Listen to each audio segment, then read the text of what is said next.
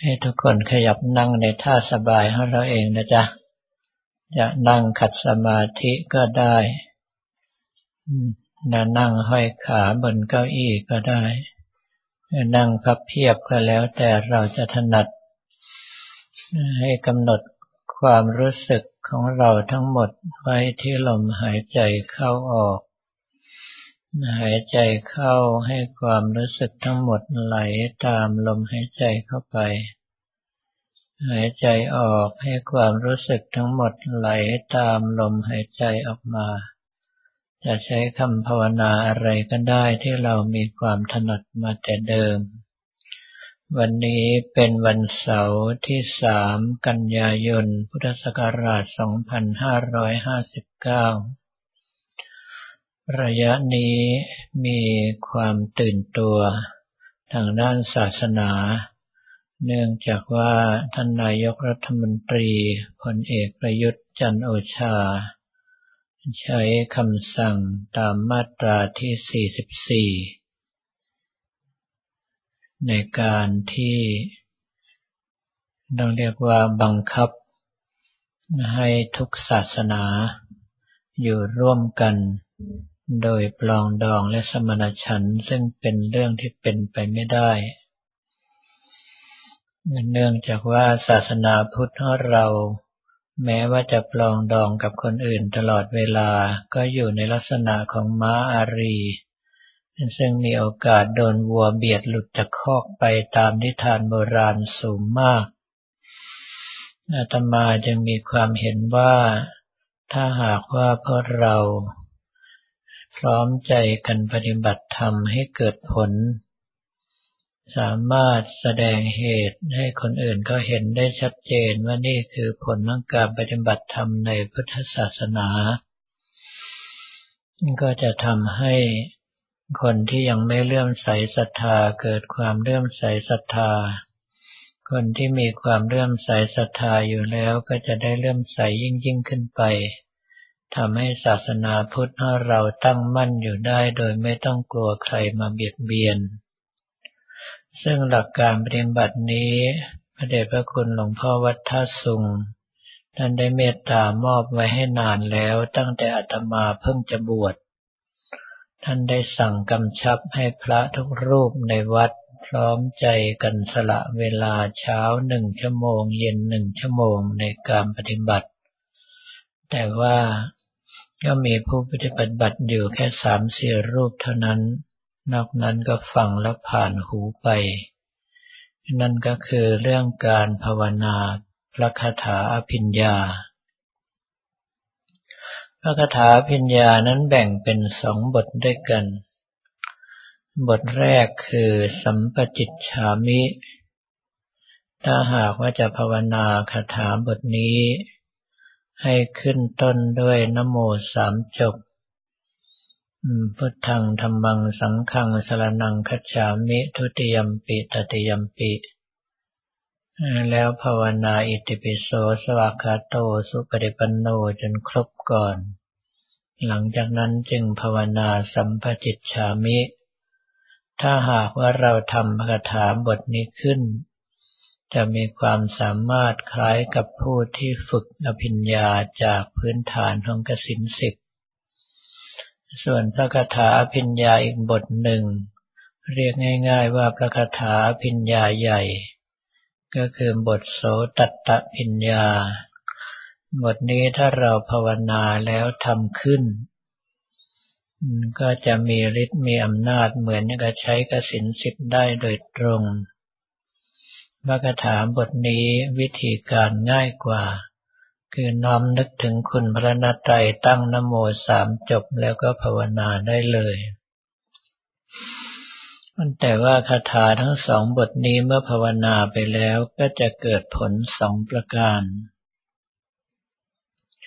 ประการแรกก็คือพอภาวนาไปแล้ว เราจะเห็นแสง สีทอง จะเป็นจุดเป็นขีดเป็นเส้นเป็นสายเป็นแผ่นพื้นหรือสว่างโดยไม่มีประมาณหรือเหมือนกับฟ้าแลบก็ตามเคล็ดลับอยู่ตรงที่ว่าถ้าเราเห็นแสงสีทองแล้วให้น้อมใจก็ค่อยตะล่อมเอาแสงนั้นเข้ามาไว้ในอกของเรา ถ้าสามารถรวมเป็นดวงโตสว่างสวัยสีทองอยู่ในอกของเราเมื่อไหร่ ร่างกายของเราจะลอยพ้นพื้น ก็ให้ตั้งสติให้ดีๆ ซักซ้อมการลอยอยู่ในห้องของเราจนกระทั่งมีความชำนาญเสียก่อน ให้มั่นใจว่าเราบังคับร่างกายนี้ให้ลอยไปไหนๆได้จริง อย่างนั้นแล้วเราค่อยออกไปยังสถานที่อื่น อีกประการหนึ่งผลที่จะเกิดขึ้นก็คือรู้สึกเหมือนโดนบีบรัดแน่นเข้าแน่นเข้าไปทั้งตัว หัวใจก็เต้นเร็วขึ้นเร็วขึ้นมีอาการเหมือนกันเหนื่อยหอบอยากจะดิ้นตึงตังโครมคราม ถ้าหากว่าลักษณะอย่างนั้นก็คือกายในจะหลุดออกไปแบบมโนมยิทธิเต็มกำลัง ถ้าหากว่าเราตัดใจได้ว่าอะไรจะเกิดขึ้นกับร่างกายนี้ก็ตาม เราไม่ใส่ใจ ต่อให้ตายลงไปในขณะที่ปฏิบัติความดีนี้เราก็ยอม ถ้าตัดใจอย่างนั้นได้ท่านจะหลุดไปเลย แต่ให้ตั้งเป้าไว้ด้วยว่าเราต้องการไปกราบพระที่พระนิพพาน ไม่อย่างนั้นถ้าหากว่าหลุดออกไปแล้ว ส่วนใหญ่ไม่ได้ขอบารมีพระท่านสงเคราะห์ ออกไปก็จะรู้สึกมืดแปดด้านไปไหนไม่ถูกเปะปะไปหมด แนวท้ายสุดทนลำคาญไม่ไหวก็กลับร่างตามเดิม ดังนั้นสิ่งทั้งหลายที่ว่ามานี้จะว่าไปแล้วไม่ใช่เรื่องยาก แต่ว่าต้องเป็นการกระทำของบุคคลที่มีความจริงจังและสม่ำเสมอ ถ้าเอาตามที่หลวงพ่อวัดท่าสุงท่านขอไว้ก็คือเช้าภาวนาหนึ่งชั่วโมง เย็นภาวนาหนึ่งชั่วโมง ท่านบอกว่ายิ่งนานไปพวกเดรัจฉีนอกศาสนาจะจับจ้วงพุทธศาสนามาก ท้ายสุดถึงขนาดจะลบล้างคำสอนของพระพุทธศาสนา กล่าวหาว่าอภิญญาสมาบัติเป็นเรื่องหลอกลวงกัน เมื่อถึงเวลานั้น แล้วพวกเราจะต้องออกไปแสดงให้เขาดูว่าสิ่งทั้งหลายเหล่านี้เป็นความจริง ดังนั้นเราจึงต้องซักซ้อมกันเอาไว้ ให้เคยชิน โดยการภาวนาควบกับลมหายใจเข้าออกไป ซึ่งบทภาวนาทั้งสองบทนั้นไม่สามารถแบ่งลมหายใจเป็นคู่ได้สะดวก เราก็ภาวนายาวรู้ลมสุดเลย ออกไปก็รู้ลมสุด เข้าไปก็รู้ลมจนสุด จะใช้คำว่าโสตตพิญญาทีเดียวก็ได้ หรือจะวักเว้นอย่างไรเข้าออกอย่างไรก็แล้ว แต่เราจะกำหนดและเราจะถนัดลำดับต่อไปแค่ทุกท่านตั้งใจภาวนาและพิจารณาตามอัธยาศัยจนกว่าได้รับสัญญาณบอกว่าหมดเวลา